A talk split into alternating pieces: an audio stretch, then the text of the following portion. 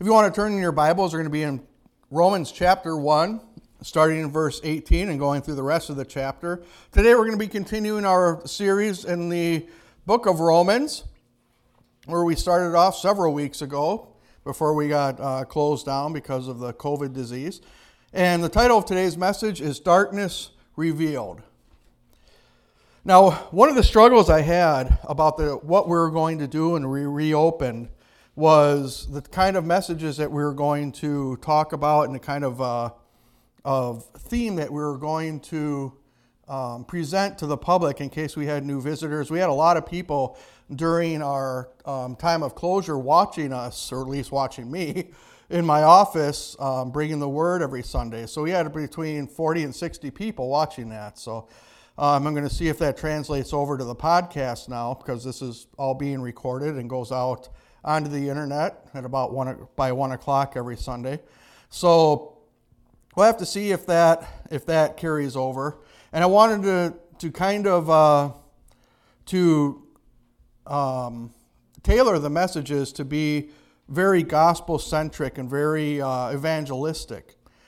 Uh, but given the events of the last few weeks, God really impressed on me the necessity to bring this particular word from you and to continue our series on the book of Romans.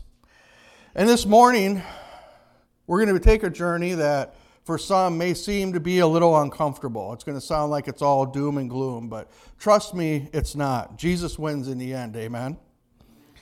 Most of the time that we come to church, we come here to be encouraged, right? We come here to be strengthened. We come here to receive the Holy Spirit. We come here just to get enough strength to try to get us through until next week where we can be recharged and encouraged and re encouraged again. Another function, though, of the church is discipleship, and that is to teach the Word of God, to to put, put within everybody the tenets of the Christian faith and to train you in the Bible's truth and its message for all of us. And the central theme that we see in the Bible is God's love for his creation and his means of salvation through the death and resurrection of Jesus Christ. But what exactly did Jesus save us from? Most people would say, well, he saved us from our sins, and, and that would be a correct answer. Partially correct, though, and he did indeed come to save us from our sins and from the effect of sin on our lives. But most importantly, Jesus came to save us from the consequences of our sins. And the consequence of sin is experiencing what the Bible would call the wrath of God. Now, how many people would be honest? When I said wrath of God, how many people immediately felt a little uncomfortable? I do. The subject of the wrath of God terrifies me. The subject of the wrath of God is why I'm standing up here instead of sleeping in on Sunday mornings, is because I want to help as many people avoid that as I possibly can. The wrath of God, in a human way, kind of reminds me of my mom saying, Wait until your dad gets home. Anybody hear that when they were growing up? Or any parents say that to their children? we have one honest parent in the room. we knew that when dad got home and mom was mad that he was bringing two cans of whooping with him, right? How much more so should the thought of Almighty God coming in wrath fill us with dread? And Conrad, if you want to come up, we're going to read in just a moment. It's probably the reason that most Christians, when we read the Bible, we have a tendency to stay in the New Testament, don't we? We don't want to, to talk about Old Testament subjects of wrath and judgment and destruction of entire cities and peoples. We, we love to, to hear about the love of God. We love to hear about salvation through Jesus Christ. So we kind of stay away from that kind of stuff. But God takes sin very seriously, and we're going to see that this morning. So buckle in. And if you're not there already, we're going to be in Romans 1 18 through 32. And Conrad has, is going to bless us and read that to us this morning. Go ahead, sir. I just want to say it's good to be back into God's house with God's people, praising and worshiping the only true God. Amen. Thank you, Jesus. Verse 18 For the wrath of God is revealed from heaven against all ungodliness and unrighteousness of men, who by their unrighteousness suppress the truth. For what can be known above, about God is plain to them, because God has shown it to them. For his invisible attributes, namely his eternal power and divine nature, have been clearly perceived ever since the creation of the world in the things that have been made, so they are without excuse.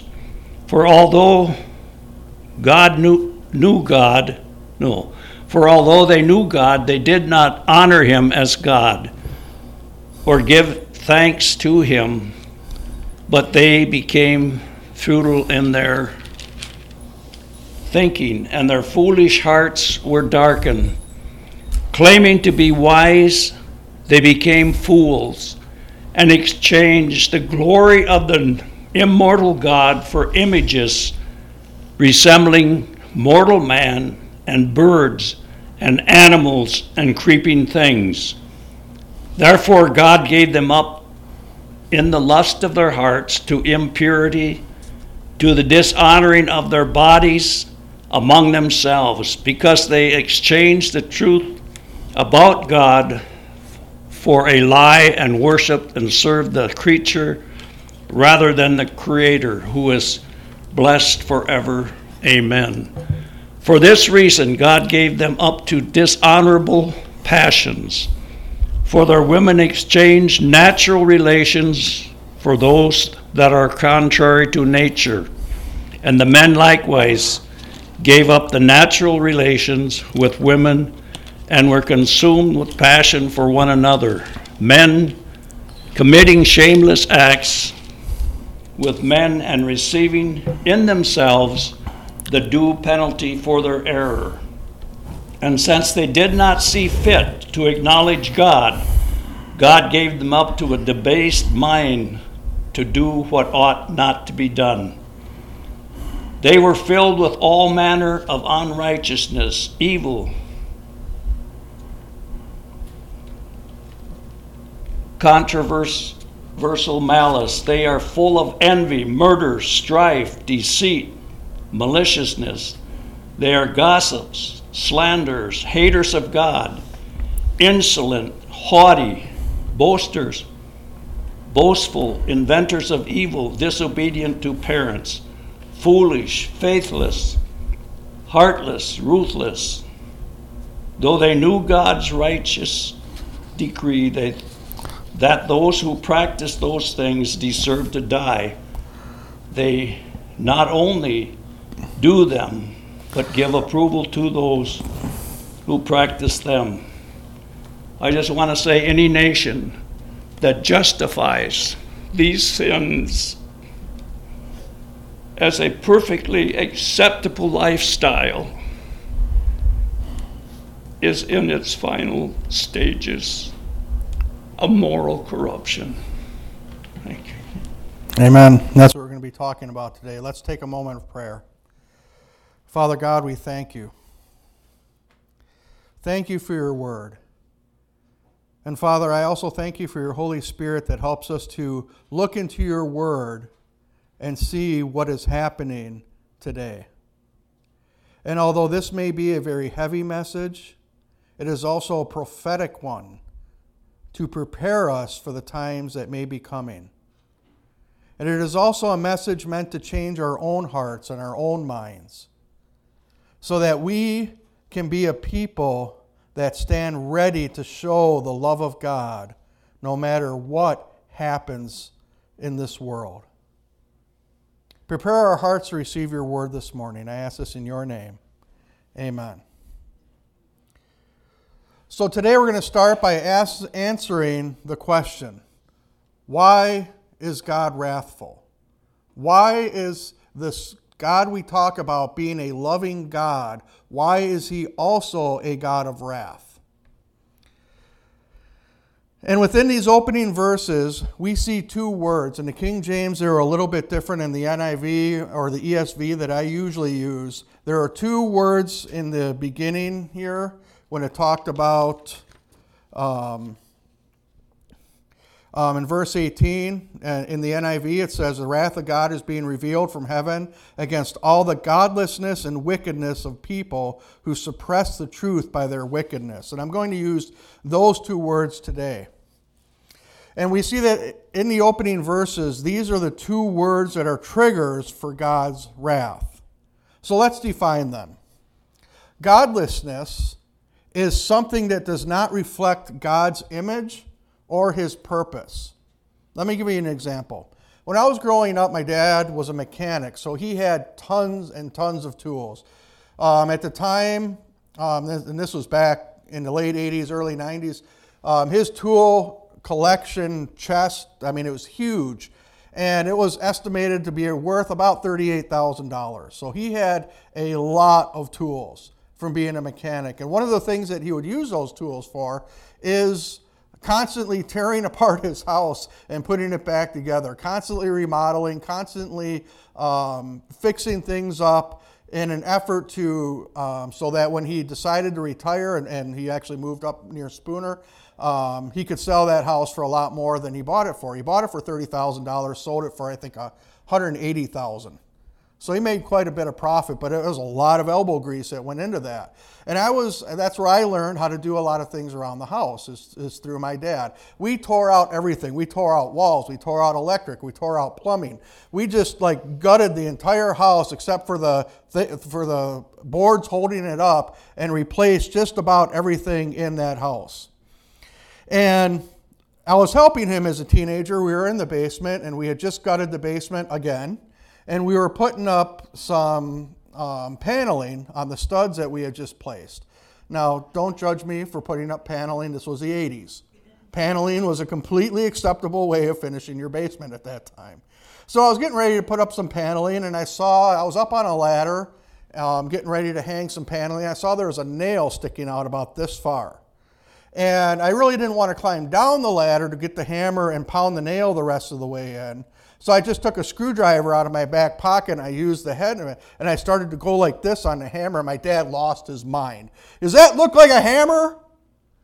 He goes, You're going to break the handle. You know how much that screwdriver cost me? He was really upset because I was using this screwdriver in a way that it wasn't designed to be used and the way that he wanted it to be used. That is a way of seeing what godlessness is. You see, our Father God designed the universe to function in a way that He created it, according to His design, according to His will. Anything that goes against that or less than God designed is godlessness. Now, most people honestly practice godlessness through apathy or through simply just not being concerned with what God thinks or what His design might be. You can accidentally be godless just through carelessness or lack of thinking through a thought or action. We see this very commonly today in people who claim to go to church, claim to be Christian on, in one sentence, and then the next sentence they use Jesus' name or God's name as a curse. I mean, this, these two things should not go together. They don't, they don't fit together. You can't worship a God one second and use his name to curse something in, in the next sentence, right? And so, godlessness can be defined simply as spiritual laziness. And if left unchecked, will proceed to the next thing that brings God's wrath, and that is wickedness.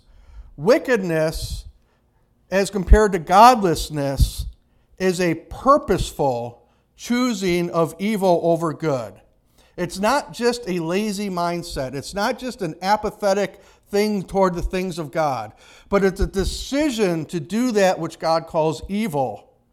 It's a conscious choice to prefer darkness over light. Jesus had a great way of explaining this in John chapter 3. He's talking to Nicodemus. He's, he's, he's bringing Nicodemus through the Old Testament, bringing him into the reason that he is now here. And then Jesus gives a great description of the problem of man and the problem of sin in the world. Jesus said that this is the verdict light has come into the world, but people love darkness instead of the light because their deeds were evil. For everyone who does evil hates the light and will not come into the light for fear that their evil deeds will be exposed. That's what wickedness is. Wickedness is choosing the devil's path over God's salvation. And that's why the wrath of God is being revealed from heaven against these two different conditions. Now, it's bad enough when people choose to be godless and wicked, but then there is a third thing that really gets God angry, and that is suppressing the truth. We see that they suppress the truth in their wickedness. In other words, I might be choosing to go to hell myself, but I'm going to make sure you come with me. That's the ultimate selfishness a person can have. Is to block others from coming to the truth. So let's stop here and consider something. We turned on the news last night or the night before. Does this explain what we're seeing? Does it explain what we see just in general in our society today? A purposeful suppressing of the truth? Does it seem like it's even a conspiracy at times? I say, yeah, it is a conspiracy. The forces of darkness want to win. They are doing everything they can to encourage godlessness and wickedness to grow so it suppresses the gospel message. Satan is that evil. He knows he's going to hell and he wants to drag you there with him. So, what can we do? How can God hold humanity guilty if there's so many things in the world that seem to hide the truth from our eyes? Well, that's what Paul addresses next. One of the things that, that gets lost in our, in our modern way of thinking is that in the Old Testament, when a rabbi was trained, he was trained to be a lawyer or a teacher of the law which means essentially he was an attorney. And the entire book of Romans is laid out in such a way that this is an attorney standing before the jury of humanity and giving a closing argument about the truth of the gospel. And that's what Paul is doing here when he starts to define exactly why the gospel is necessary. And one of the most common questions posed to Christianity is this How can God hold people guilty if the entire world system seems to be trying to hide him from us or seems to be suppressing the truth? Well, Paul starts with a concept in verses 19 and 20 with a concept called natural revelation. What natural revelation is simply that it's taking nature and being able to see that at least a design there. Now, there was once a teacher who took her class to a, a museum. And they're standing in front of the big Tyrannosaurus Rex skeleton. There's one of these at the Field Museum. I actually went on this, this kind of a field trip when I was younger. And we're standing in front, and if you're standing in front of this big Tyrannosaurus Rex, and the teacher is saying, all this started from ooze, and then lightning struck the ooze, and the ooze started to form complex proteins, and the complex proteins came together and formed the first living cells, and then those things eventually ended up right there as a Tyrannosaurus Rex. Well, one of the students in the class was a pastor's kid and he said, Isn't that kind of the same thing as believing that a tornado went through a human cemetery and, for, and mashed all the bones together and formed that? Isn't that kind of believing the same thing? Or like a typhoon hits a Chinese publishing uh, factory and forms an English dictionary? That's, that's, that's kind of the same illogic that, that comes from trying to believe in atheistic evolution. And you all know I'm taking science classes in college. And a lot of people are actually worried about that. They're like, well, you know, we know how many kids, you know, go to college and they lose their faith because they see, you know, something in science and all that. And I was I was actually the exact opposite. When I really studied biology, anatomy, physiology, um, cosmology, I saw ordered creation. How the eye works. To think that came through billions of years of random chance is so illogical to me, it's not even funny. How a muscle contracts, seeing the little fibers that have to reach up and grab something else and pull. It screamed design. It screamed that somebody designed it to work just like that. All the complex interactions chemically that have to happen within your body for you to even take a breath are just mind blowing. There's no possible way that happened by chance plus billions of years. Dr. John Lennox of Oxford University, pretty famous college, right? He's one of the most renowned and famous mathematicians in the world, and he wrote a book about how ludicrous it was for people to promote atheistic evolution. Now, listen to this Dr. Lennox calculated the probability of life spontaneously developing out of random chance to be 2 to the 500th power to 1. Now, if you don't understand scientific notation, that's a 2 with 499 zeros behind it. That's a big number. That is a really, really, really big number. To put this in a more common way of saying this, the odds of winning the lottery are about 302 million to 1. And that's only six zeros behind that 302. 499 zeros to 1. God has given us creation as the evidence of his existence. That's why the Bible says creation points to a creator, and that's why Paul says humanity is without excuse. That's what natural revelation is the, that creation declares the glory of God. But we also have special revelation. We have the Bible, we have the Holy Spirit, we have dreams, we have visions, we have all kinds of, of special ways that God um, reveals himself to us. We hear about it in Iran, we hear about it in Iraq, these countries that close themselves off to the gospel, about how angels will come and meet with these people and, and tell them the way of salvation and, and raising pastors up that way. That's, that's just some incredible um, news that we hear from overseas. But ultimately, it's because people prefer darkness over light that they refuse to come to the truth. In other words, they're willfully ignorant of the truth. It's closing your eyes and saying, la, la, la, la, la, I don't want to hear it. I have people tell me all the time, yeah, I know I'm living wrong, but I ain't going to change. That's stubborn pride and rebellion. And when we as an individual or as a society prefer darkness over the light, we begin what I call a deadly slide toward judgment that we see in the remaining verses here in Romans chapter 1. In verses 21 through 27, we see what starts off as a mild neglect of God or godlessness and eventually ends up with a complete rejection of any biblical morality and a choice to become completely wicked in their thoughts, their actions, and their lifestyles.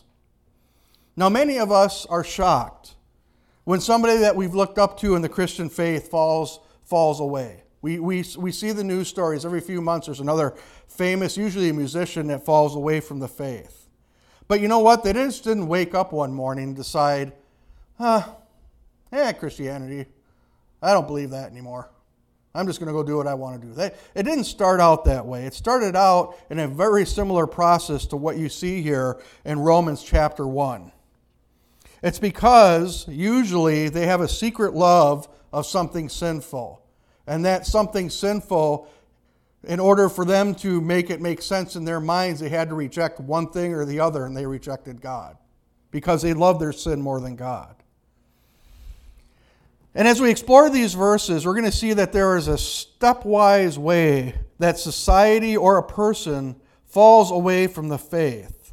We also see here when God's wrath will fall. And as I said, this is a deadly slide toward destruction. So let's look at the first phrase or the first few verses, and you'll understand a little bit about American history from about the late 1800s forward. This is not an exhaustive um, way of looking at it because we'd be here all day, but just a few of the highlights that, that we've gone through as a nation. In Romans 1, verse 21, it says, For although they knew God, they neither glorified him as God nor gave thanks to him, but in their thinking became futile, and in their foolish hearts were darkened. Although they claimed to be wise, they became fools and exchanged the glory of the immortal God for images made to look like mortal men and birds and animals and reptiles. Now, for our society and in the Western world, this began with Charles Darwin and his Origin of Species, published in the late, or the late to mid 1800s. Schools swallowed this up. It became the new fad, if you will, in academia. And dozens of generations since have then turned around and rejected what the Bible says about creation and replaced it with the idea that you and I are simply evolved animals. And we have no other purpose other than to survive and spread our genetics to the next generation. Origin of species in a nutshell, right there. That's the only purpose man and women have. So, logically, that led us to the next phase. And that was sexual promiscuity. In Romans 1 24 through 25, it says, Therefore, God gave them over to the sinful desires of their hearts, to sexual impurity through the degrading of their bodies with one another. They exchanged, this is a key verse or key sentence, they exchanged the truth of God for a lie. And they worshiped and served created things rather than the Creator, who is forever praised. Amen. Now, this slide has started several times throughout American history. We see it starting up um, when, when Darwin came you know, into our culture right after the Civil War. Um, it started to, to happen right before the turn of the century, and then a revival hit the Welsh revival. Circle the planet, people came back to God. It restarted a little bit after the turn of the century, and the Azusa Street or the Pentecostal revival happened and squashed it down. Then in the 1920s, it hit hard. You ever hear the term the swinging 20s? That, that was huge during that time. Then, instead of a revival, God sent the Great Depression and humbled everybody. Then World War II. That kept up pretty much until about the late until about the 1960s when the free love movement hit, the hippies, in other words. But then the Jesus movement and others slowed that down. In the 19, um, Various revivals in the 1970s and 80s started to slow that down. And then 1995, roughly, Brownsville and Toronto revive, revival slowed down the 80s, which were kind of a repeat of the 1920s. But now here we are in 2020. We really haven't had much in the last two, 20 years in America that I would classify a, a revival. Nothing has flattened that curve of God's wrath. So now we've slipped into the next phase, and that is the unnatural relationships. In verse 26, it says, Because of this, God gave them over to shameful lusts. Even their women exchanged natural relations for unnatural ones. In the same way, the men also abandoned natural relations with women and were inflamed with lust for one another. Men committed indecent acts with other men and received in themselves a due penalty for their perversion. Remember, we started off with America's rejection of God as creator, and with that, his moral law and his character. Since then, we viewed ourselves as animals, so we started acting like animals. But now we're doing things that are not naturally seen, even in the natural world. And I'm saying naturally seen. You could pull up a dog lick, a male dog licking another dog, or, or doing weird things. You can point out the abnormal, but it doesn't make it the normal. Normally, that does not happen in nature. And I want to stop for a moment here because we're talking about a very hot button topic, and that's the, the topic of homosexuality. And Christians for years have not treated people with this tendency with love. We've called them perverts and tried to shun them out of our, our churches. Now, these tendencies are not by themselves sinful. We all have sinful tendencies. Some of us it's gossip, some of us it's greed, some of us it's lying, some of us it's, it's pride. We all have these besetting sins that we have. Everyone has a struggle to face in life. Now, homosexuality is a symptom of a larger disease called sin. Just like chest pain may be the first symptom of a heart attack, we don't treat the chest pain, we treat the heart. And that's the same thing we need to do with people who come to us with a homosexual tendency. Because everyone has a struggle to face in life, amen? Now, homosexuality of itself, especially the widespread celebration of it, is a symptom of a larger disease called sin. And when it's normalized and celebrated, it shows where a nation is on this path toward destruction. So I just encourage you not to automatically reject a person who struggles with this. Show them the same love that God will show you. Don't persecute one person because they sin differently than you do, in other words. Be humble about that. They need Jesus' healing power in their lives. This started in the early 2000s, especially after 2008, when we painted the White House in the rainbow colors. Now, we as a culture and a nation are in that final step. And when we took that last step, we hit the edge, so to speak, and we started to fall. And this is where we are today, in my opinion. And that's moral anarchy.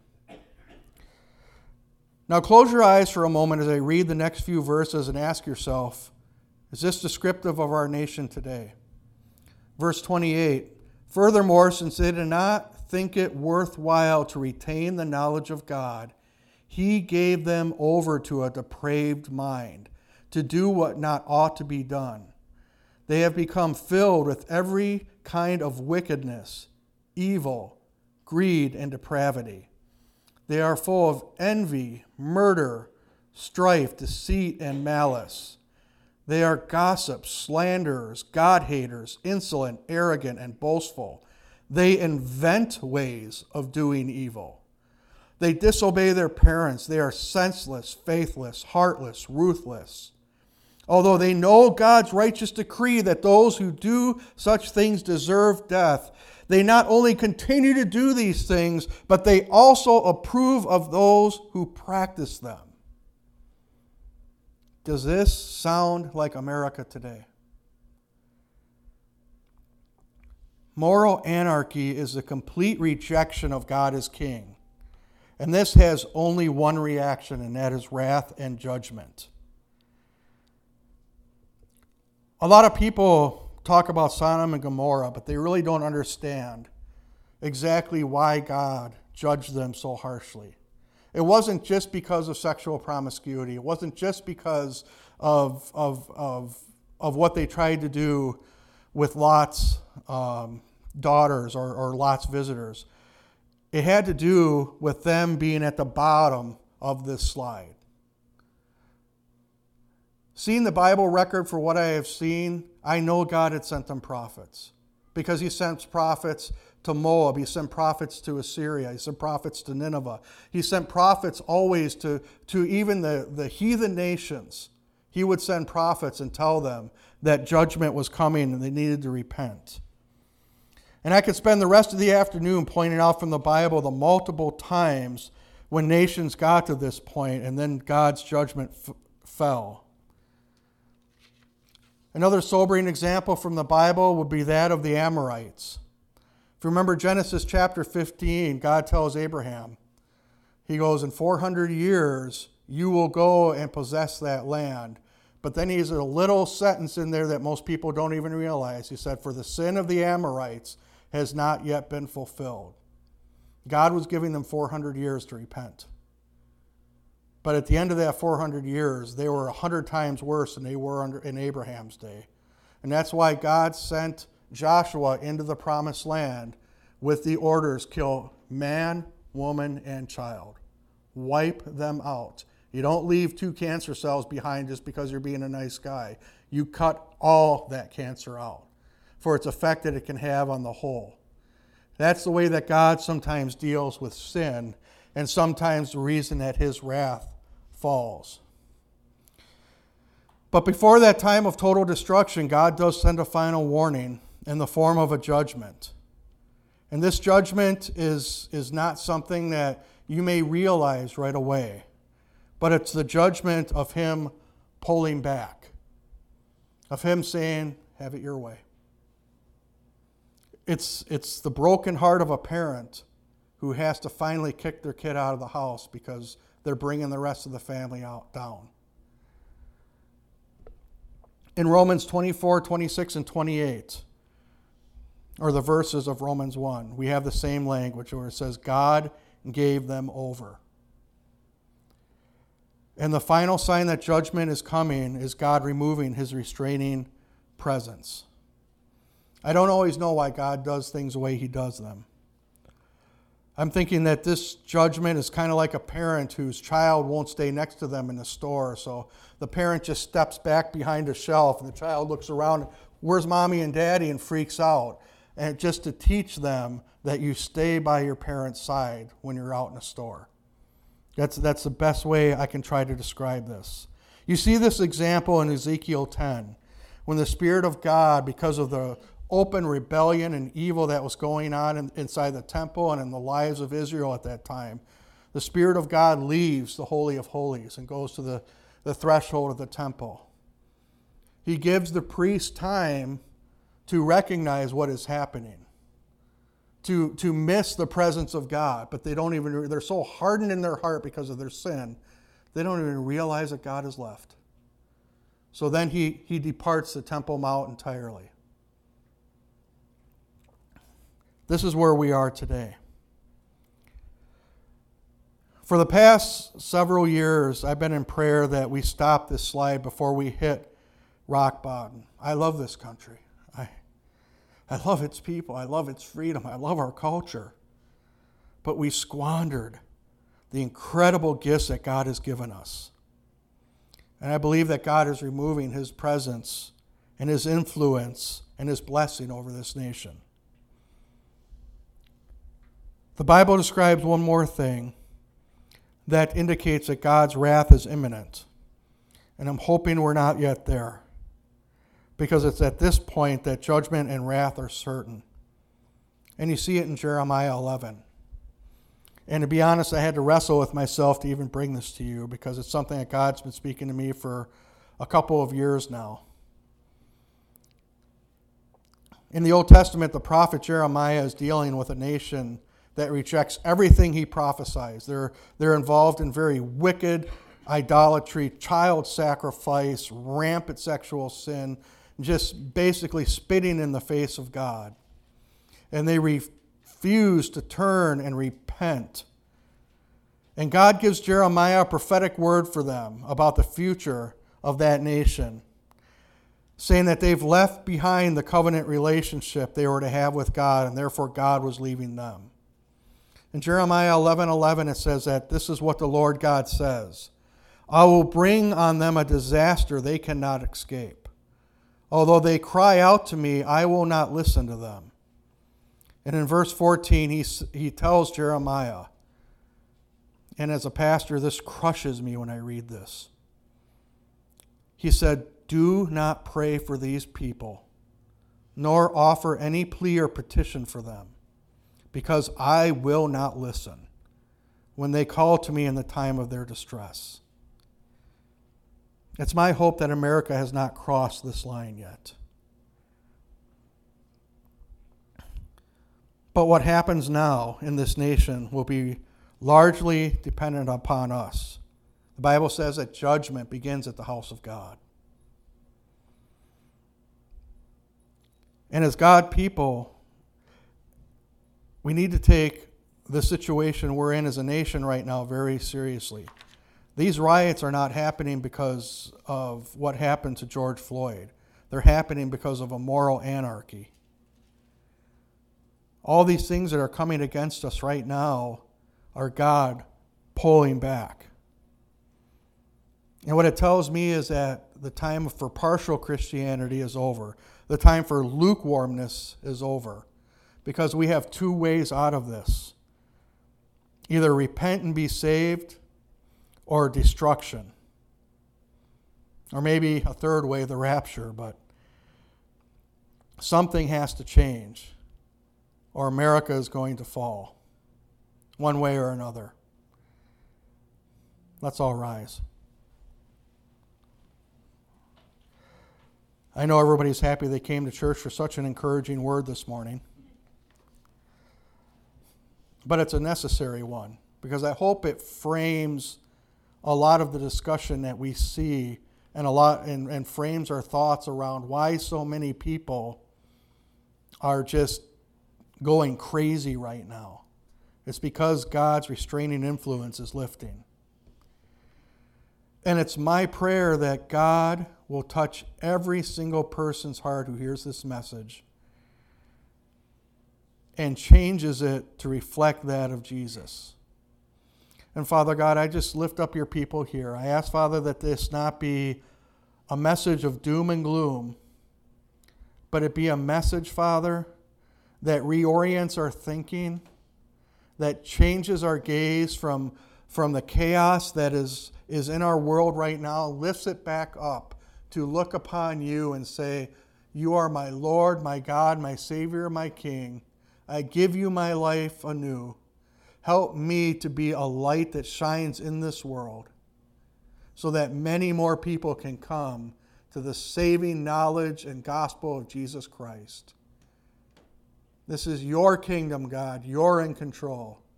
Help me to be a faithful and willing servant in it. Lord God, I thank you and I just bless your people now.